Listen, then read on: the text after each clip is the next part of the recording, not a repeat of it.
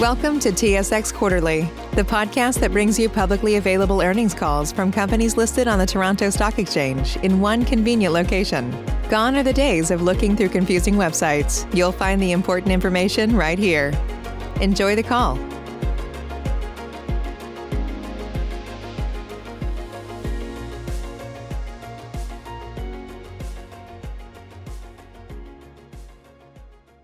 Good morning, ladies and gentlemen, and thank you for standing by.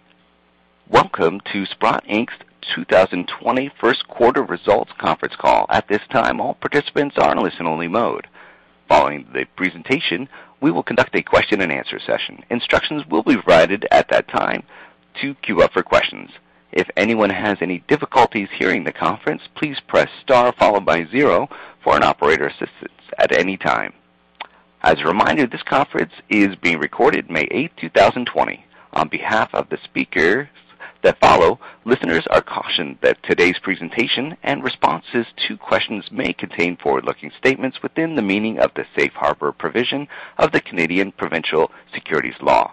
Forward-looking statements involve risks and uncertainties, and undue reliance should not be placed on such statements. Certain material factors or assumptions are implied in making forward-looking statements, and actual results may differ materially from those expressed or implied in such statements. For additional information about factors that may cause actual results to differ materially from expectations about material factors or assumptions applied in making forward-looking statements, please consult the MD&A for the quarter and Sprott's other filings with the Canadian securities regulations.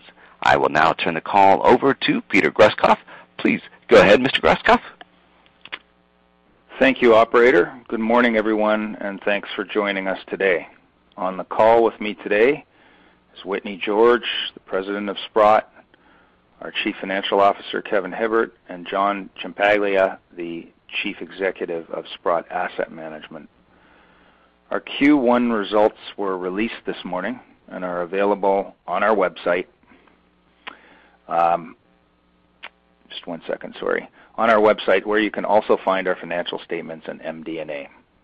Before we begin, I'd like to acknowledge that we certainly are in unprecedented times and that the landscape has changed. The impacts are far-reaching, and our thoughts are with those who have been the hardest hit. At Sprott, we are amongst the fortunate few that can say that the new landscape has unequivocally helped our business. Coming into the year, we were positioned with a view that markets were priced for perfection, which was associated mo mostly with a dependency on monetary stimulus. Our focus on gold provided an insurance for those conditions. At Sprott, we implemented our business continuity plan in March, and we've been operating at full capacity and at full speed in a mostly remote environment. I'm pleased to report the entire team has responded well to this new reality, and the transition for us has been virtually seamless. I'll begin on slide four with some recent highlights. As the market sold off in the early stages of the COVID crisis, gold performed its traditional role as a portfolio insurance asset and a source of liquidity. At first, it sold off steeply with other assets as investors sold everything they needed to to meet margin calls. However, once global governments responded to the ensuing liquidity crisis with unprecedented stimulus and money printing, gold quickly recovered and is currently trading around $1,700 an ounce, up more than 10% on the year. As we have seen in previous crises, bullion demand recovers first and then is later followed by a resurgence into gold equities. So far, 2020 is unfolding the same way, with mining equities starting to break out as this rotation occurs, with gains of more than 40% during the months of April. And that's very pertinent to our uh, quarter end report because our, our positions uh, had, had the same effect. The increased demand for precious metal investments was reflected in our net sales for the quarter, which were more than 620 million. Our AUM increased by 16% during the quarter and is up by more than 30% on a year-to-date basis as of May 6th. With precious metals poised for what we believe will be a multi-year upswing, we believe the time is right for Sprott to pursue a U.S. listing. We're in a process of applying for that listing on the NYSE and hope to have it complete during Q2. The majority of our 150,000 plus clients are based in the U.S. or internationally, and we believe this listing will increase our profile and attract a diverse new group of institutional and retail shareholders. At the same time, we intend to complete a share consolidation to support the listing. This proposal will be voted on later today at our AGM and could be implemented as soon as next week. With that, I'll pass it over to Kevin for a review of our financial results before discussing each of our core segments in more detail. Kevin? Thanks, Peter, and uh, good morning, everyone. Uh, just as a reminder, beginning this quarter, we've transitioned our presentation currency to US dollars, and as such, all figures discussed today are in that currency. So uh, I'll begin on slide five, which provides a summary of our AUM as at March 31st, 2020, as well as a snapshot of our current pro forma AUM estimate as at May 6th, 2020. AUM as at March 31st was $10.7 billion, up $1.5 billion or 16% from December 31st, 2019. Uh, our AUM benefited largely from the successful close of the Tocqueville Gold Strategies acquisition earlier this quarter, strong inflows into our physical trusts, and good inflows into our lending funds and private equity strategies in Asia. Uh, these increases were partially offset by market value depreciation from lower silver prices and weak equity market valuations that occurred during the last two weeks of March. However, subsequent to quarter end, uh, the company quickly recovered all of these unrealized market value losses, and as a result, our pro forma AUM estimate as at May 6, 2020, uh, is $12.1 billion, moving our total AUM up an additional 13% from the quarter end. Lastly, moving now to slide six for a look at our Q1 2020 earnings. Adjusted base EBITDA in the quarter was $8.2 million, up $1.3 million or 18% from the prior period. Uh the increase was primarily due to, again, the Tocqueville Gold Strategies acquisition earlier this quarter, uh increased fees from strong net inflows in our exchange-listed products, and we also benefited from increased commission revenues in our brokerage segment due to higher transaction volumes. Uh, these increases were partially offset by lower finance income in our lending segment, given the repayment of legacy balance sheet loans and higher capital distribution levels in our lending LPs last year, all of which more than offset increased management fees in our lending business from ongoing capital calls. For uh, more information on our revenues, our expenses, and EBITDA, you can refer to the supplemental information section of this presentation, as well as our Q1 2020 MD&A filed earlier this morning. That said, I'll turn things over to John. Great. Thanks, Kevin, and good morning to everybody. I'm very happy to share our results uh, in the passives business, which uh, has been an incredible driver of our AUM growth uh, over the last uh, about two months. Um, what we've seen has really been unprecedented in terms of the demand response we're seeing from all types of investors around the globe for physical metal.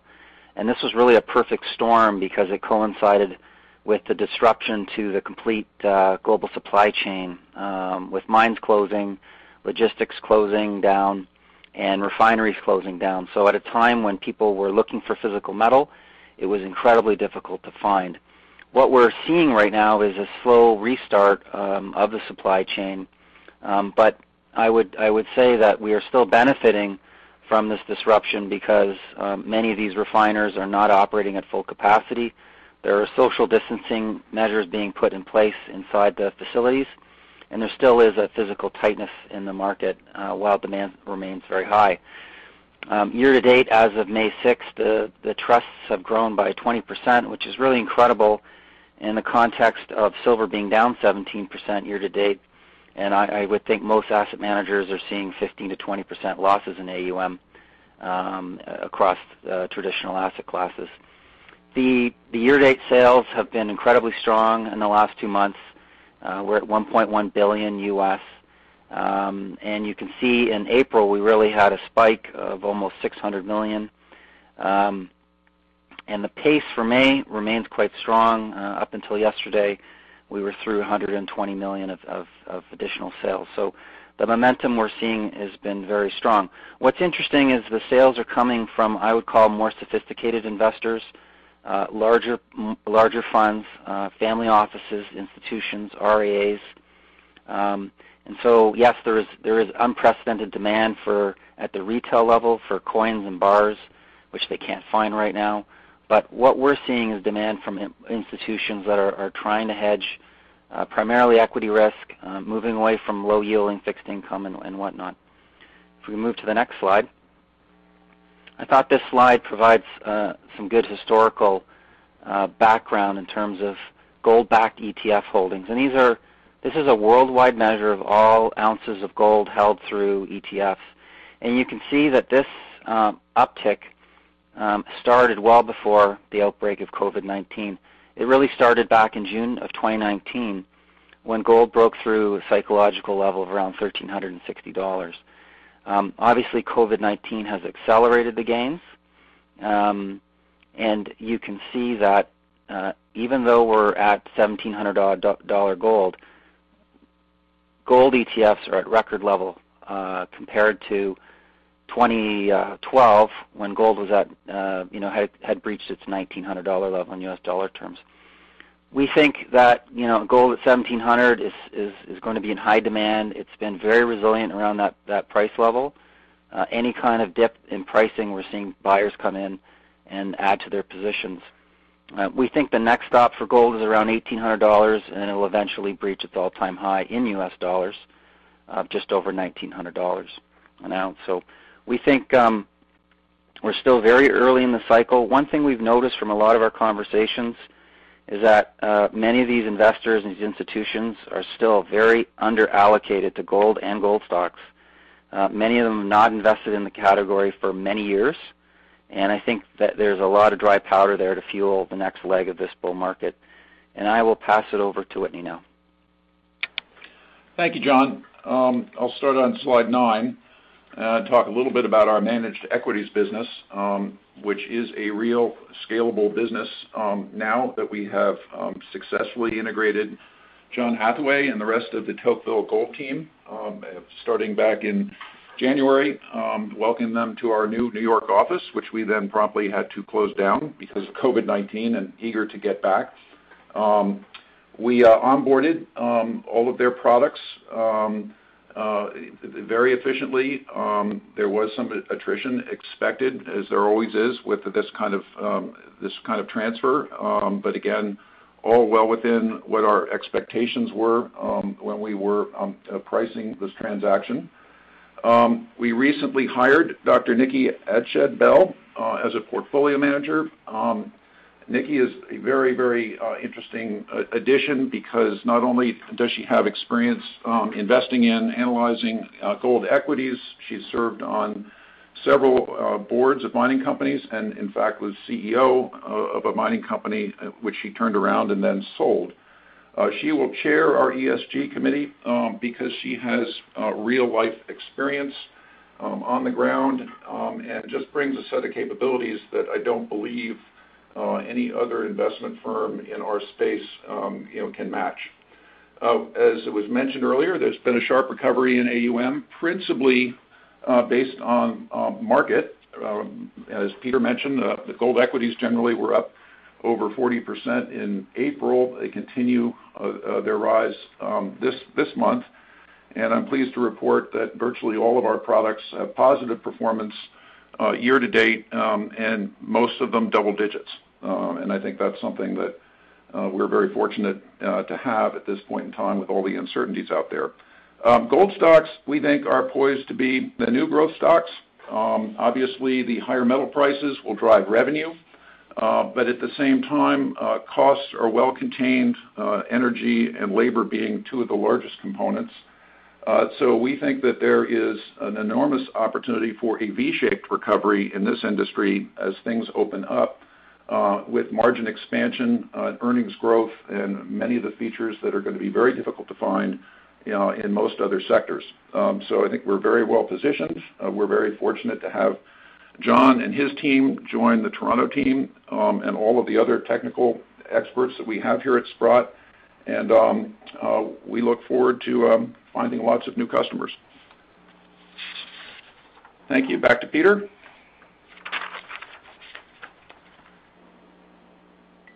Thank you, Whitney. I'll now turn to slide 10 to look at uh, some of our private strategies. We recently closed our second private resource lending fund, which raised uh, over 820 million in committed capital. Uh, we are now in an ideal position to respond to a robust pipeline of opportunities. Activities are really ramping up, and we've signed multiple commitments in recent weeks and have uh, total pipeline of over 500 million when fully accounted for. During the first quarter, we had drawn down 60 million of this fund. Uh, in Q4 2019, we launched a new project participation vehicle with uh, 210 million in lead orders. Um, we believe this is uh, becoming an important new market for institutional funding into mining projects, and we're currently looking at a number of deals for this vehicle. We've completed one to date and have an active pipeline, so that will join us as a sister fund to the lending fund going forward. Uh, the fundraising for this fund has has um, been put off until the fall um, because we're just gonna work on deploying the money we have committed to date. Um, turning to slide 11 for some closing comments. The outlook for precious metals has rarely been more positive. The monetary and fiscal stimulus, as well as the heavy hand of government intervention that has been unleashed in response to COVID-19 is like nothing we've ever seen, and we will be, we believe we'll be paying for it for many years to come. Global debt levels are completely unsustainable, and uh, financial repression through negative real rates will now become a standard policy tool oh for governments globally. Uh, this environment is extremely positive for gold. At Sprott, we're focused on driving growth in our core strategies first and foremost, and to drive this growth organically. Our physical trusts are the perfect product for these times, and we're the main beneficiaries of investor flows during Q1 and for the year to date. But As Whitney noted, we believe it's now gold stocks' time to shine, and we expect great things from our managed equities business in the months ahead. We're determined to capitalize on this current opportunity and position Sprott for the future. We are exploring complementary product line expansions. Uh, We've certainly increased our virtual marketing activity, and this has proven to be a remarkably effective way for us to grow our funds. And we will also pursue um, some new international distribution agreements in select markets. We do we are convinced that the timing is right for us to step onto the larger stage with the NYSE listing, and we think there are synergies between our large client base in the U.S. and uh, a share position in that market. We look forward to introducing our company to a broader group of investors during the latter half of this year. That concludes our remarks for today's call, and I'll now pass it back to the operator for uh, questions. Certainly. Ladies and gentlemen, if you have a question at this time, please press star then one on your touchtone telephone. If your question has been answered and you'd like to remove yourself from the queue, please press the pound key. Our first question comes from the line of Gary Ho from Desjardins. Your question, please. Thanks, uh, and good morning, everyone. Sorry, I jumped on the call late. Um, can you provide some additional color on the flows that you're seeing so far in Q2? I think you highlighted some of the physicals and ETFs business. Um, maybe just a little bit more granular color uh, into your different segments. Yeah. I'll pass that to Kevin, and perhaps John can comment as well. Yeah, and uh, forgive me, but I'll pass it on to John. He's got a lot more insight into that. Sure. Hi, Gary. Good morning. Um, you know, what we're seeing, obviously, are the liquid type strategies um, in the physical metal space are really attracting a lion's share of the flows. So post post Q1, um, in the trusts, we've seen about $700 million of additional flows. And that's uh, in just about five weeks.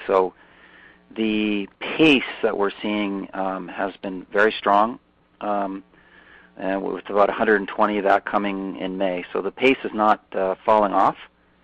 Um, I said last time on the call that you know gold at $1,600 is very constructive for us us to raise capital.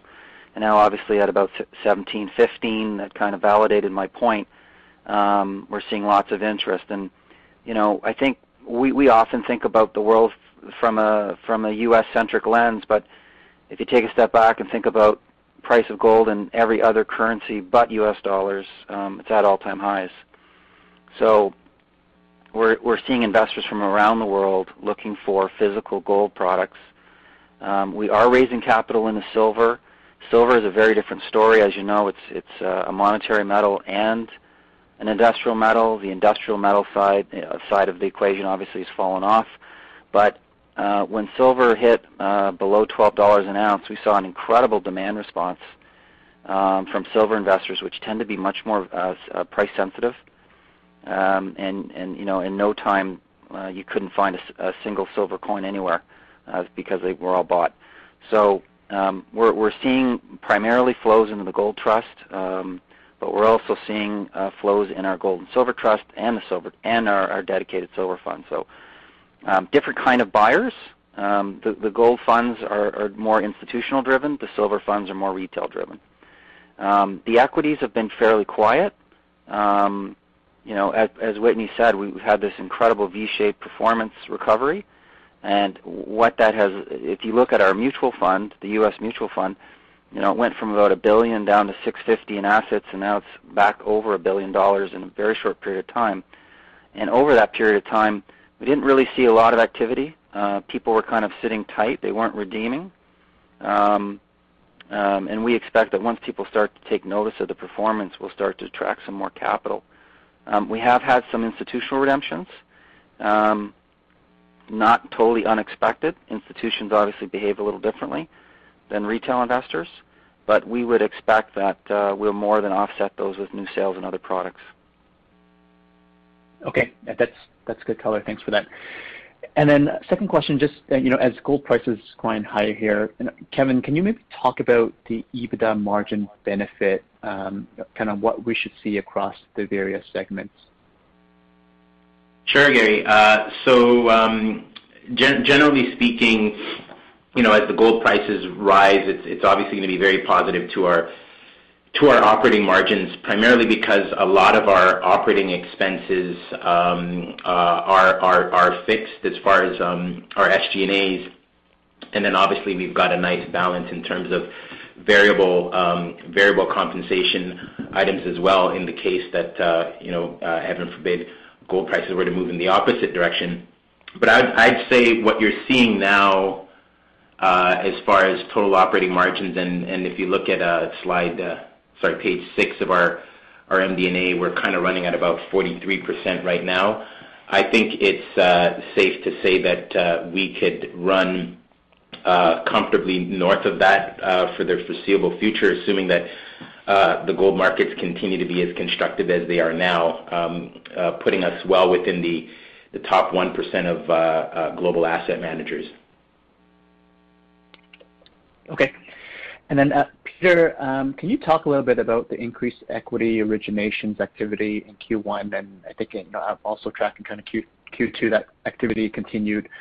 Um, maybe outlook uh, in your pipeline for future deals as well. Are you talking about the dealer revenue?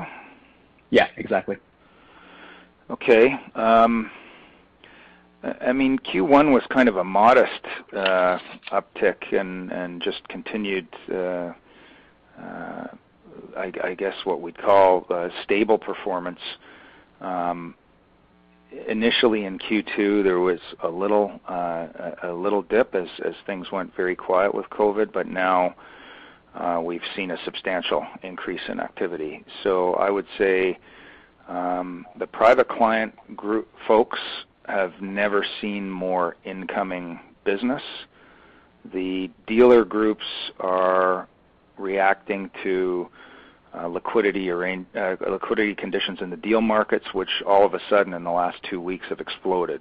Um, and uh, we, we see this now as being a sector that's that's kind of being chased both from a, a client perspective and a, and a deal perspective. Um, so I would expect our private client folks in the U.S. to be kind of on the upswing, but it's a, modest upswing because it takes a long time for them to, realize uh, revenue benefits from clients, uh, whereas the, dealer in Canada, which kind of syndicates into these larger institutional deals, should have an immediate uptick now. Okay. And then just last question for me. Uh, Peter, you mentioned you closed the second resource fund and commented on robust pipeline.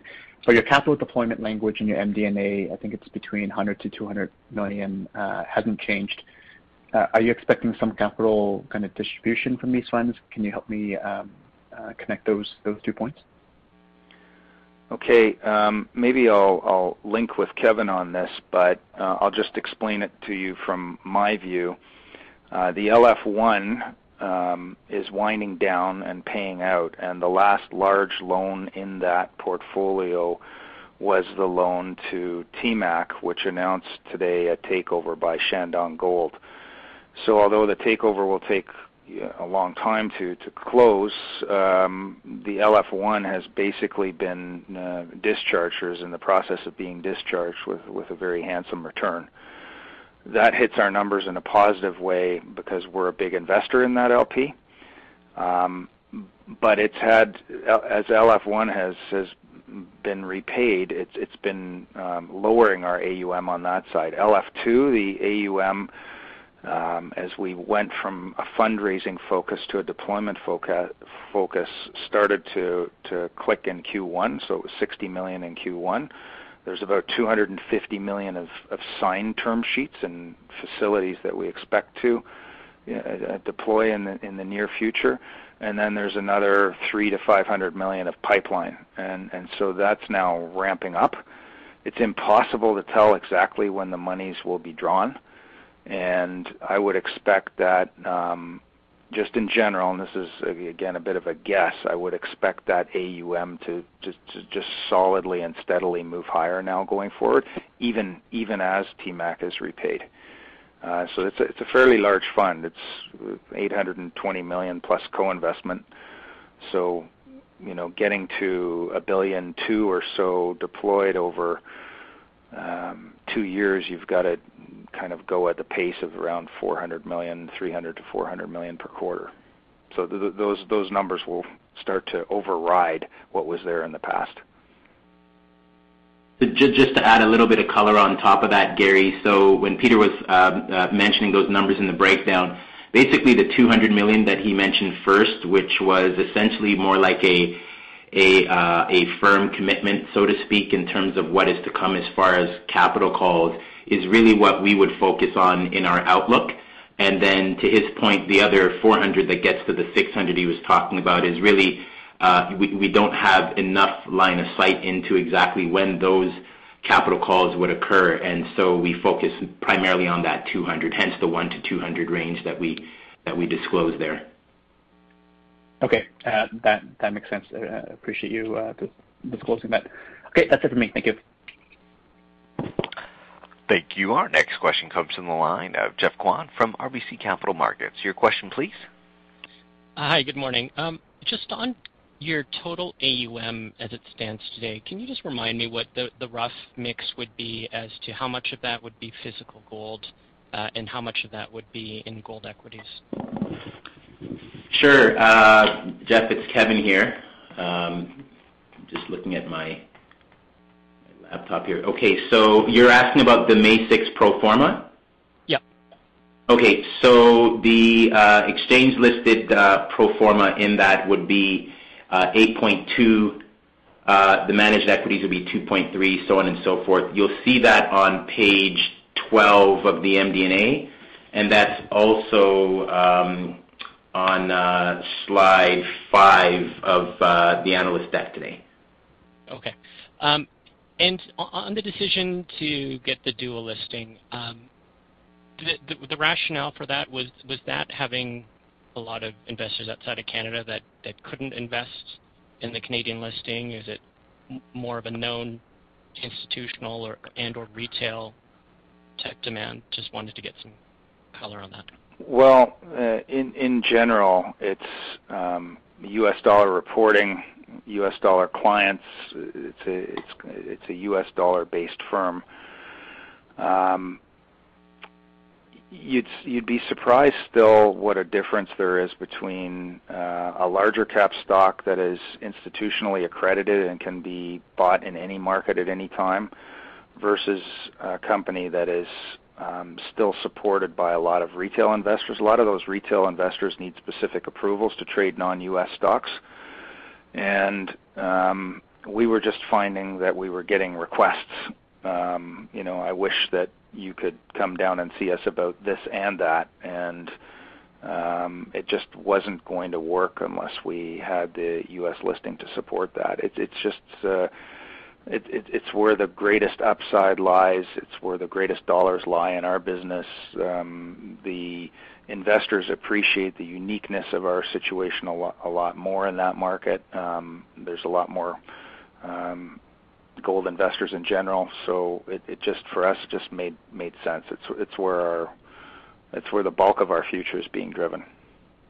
Sorry. And just to add to that a bit for you, uh, Geoff, uh, uh, in addition to the majority of our clients and our funds being um, uh, U.S.-based, uh, almost 70% of our trading volumes actually uh, have been occurring in the U.S. OTC. So we actually see more um, trade activity and interest in our stock on the other side of the border than we do up here.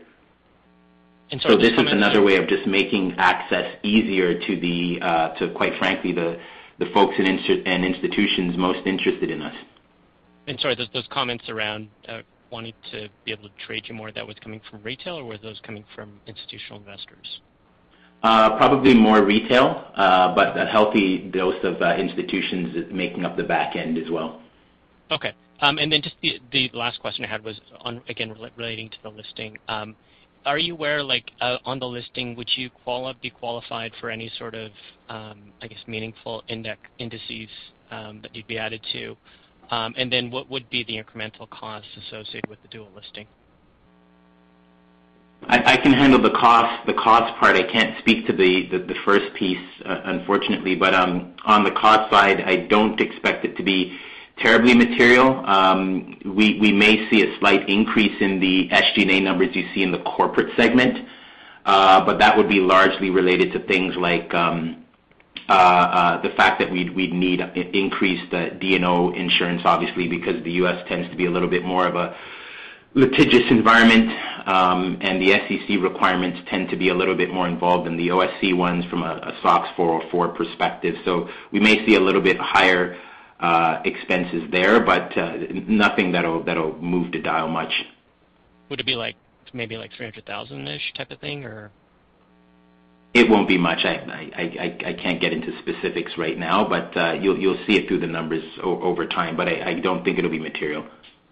Okay. Thank you. In terms of the first question, Geoff, we haven't done the research, but um, we're not counting on anything. Um, what our shares tend to sit outside of most comparable groups, and um, it's more the fact that I think investors will look at us as a unique proxy to the uh, gold business itself. Okay, great. Thank you. Thank you. Our next question comes to the line of Graham Ryding from TD Security. Your question, please. Hi. Uh, good morning. Just with that uh, New York uh, U.S. listing, uh, what's the proposal with the share consolidation? Uh, it would be at um, it would be Up to 10 to 1. For 10, yeah. But that requires shareholder. 25. Requires shareholder approval, so we can't comment on the exact number until that's done. Got it. Okay. Um, And then you talked about product expansion, um, and you mentioned a streaming fund. I think you said 210 million. Is that uh, would that be within your lending bucket? Is that where those assets would fall? And uh, what is the timing? Is that something that happens in Q2, or how should we think about that? Well, it's a similar structure to the lending fund, but it's um, not directly associated with it. Uh, the It's a separate pool of capital, has separate clients. It's managed by a separate team, and it is deploying now. So I would see that as just an ancillary business that is run in the same kind of structure, but takes longer-term participations, for one thing. Uh, participations that have more upside and um, has a different set of clients. Um, What I meant by how it's becoming an uh, an increasingly important market is a lot of institutions don't like to see mark-to-market on their gold participations, whether uh, you know, they're in the public market. They prefer the private markets, and uh, they're starting to want to take project these project participations directly um, at the asset level. Got it. And so the 210 million, that's something that uh, is sort of committed that will build over time in terms of your AUM as it's deployed. Is that right? Yeah. Ideally, it's the seed for a fund that becomes a 500 million dollar fund or maybe more. The thing about that particular area is it's chunkier and it's larger than loans. So it's um, dependent on finding the right deals and also finding the right investors. Got it. Its typical structure, you know, you'll have a certain co-investment alongside this fund? Uh, yeah. So the typical structure is the the fund would uh, drive uh, the initial participation, and if the deal size was bigger, you'd have co-participations with the with the LPs or with outside LPs. You know, there's been lots of announced deals on the royalty side and on the streaming side, but one area of that market that we think is gonna grow are just uh, you know, direct asset participations as well. Okay. Interesting. There was 133 million of inflows in, uh, I guess, what you're calling your other bucket. Is that, like, your managed accounts business in the U.S.? Is that what we're seeing there? I'll turn No, that that relates to. Uh, hey, uh, Graham, it's Kevin here. That relates to um, Korea. We we closed on a Korean fund earlier in the quarter. Ah, okay. Okay. And then just any update here, obviously with the performance improving dramatically at the fund level, um, uh, what what about performance fees? Is there any color on sort of what you're seeing within your, you know, I guess your non um, or your performance generating funds? Is there any sort of update there on how things are looking? Uh, this is Whitney. I think you're talking about managed equities. Um, I think in the MD&A, there's a page 11. Uh, it sort of breaks down the various products and where performance fees exist. Um, uh, we launched um, about a little over a year ago, a year and a quarter ago, the Sprott Hathaway joint venture Um, partnership. Um, uh, it is still small. The performance is excellent. Um, it generated uh, performance fees for us last year. And we were splitting those with the Tocqueville organization because it was just a joint venture then. That's now 100% under our roof. And I'm very excited about its prospects, but it's still, as you'll see, a small product. Um and then some of our Canadian mutual funds Uh, have performance fee capabilities as well. Uh, again, those are um, sub-advised relationships under Ninepoint, um, and there's a fee-sharing, arrangement that goes there. So I'd say on the equity side, um, you know, performance fee business is still small but building, and very lucrative when it works. I'll let others address, you know, other products.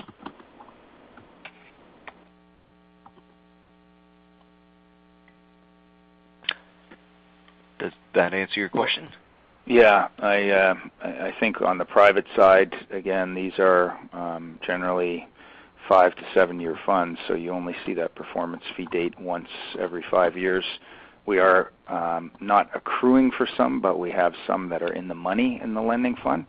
Now that the TMAC is unwinding and will be repaid next year, I imagine it's it's fairly certain now that uh, next year will be an incentive fee payday in the lending business. So that's uh, 2020 or 2021 when you say next year? 2021, I would think. Got it. We don't know when the deal will close, but uh, it could be late uh, 2020. You need that deal to close for that fund to wind down? To unwind. It's a pretty significant position in the context of that fund, yeah.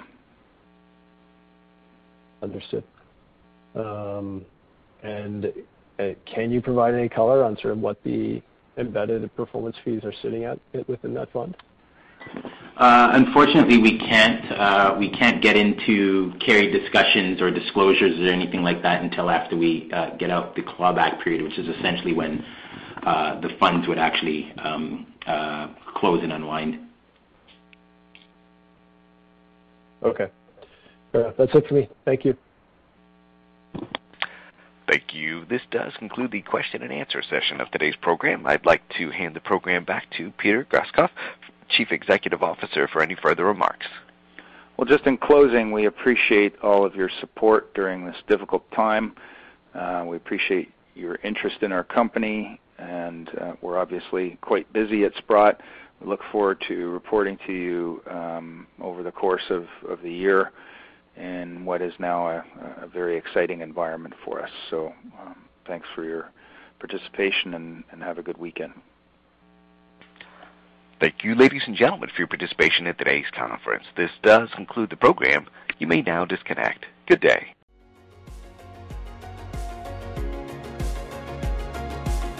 Thank you for listening to TSX Quarterly. If you enjoyed the cast, remember to leave a good rating. And remember, for any additional inquiries, please consult the company's investor relations section on their website. See you next time.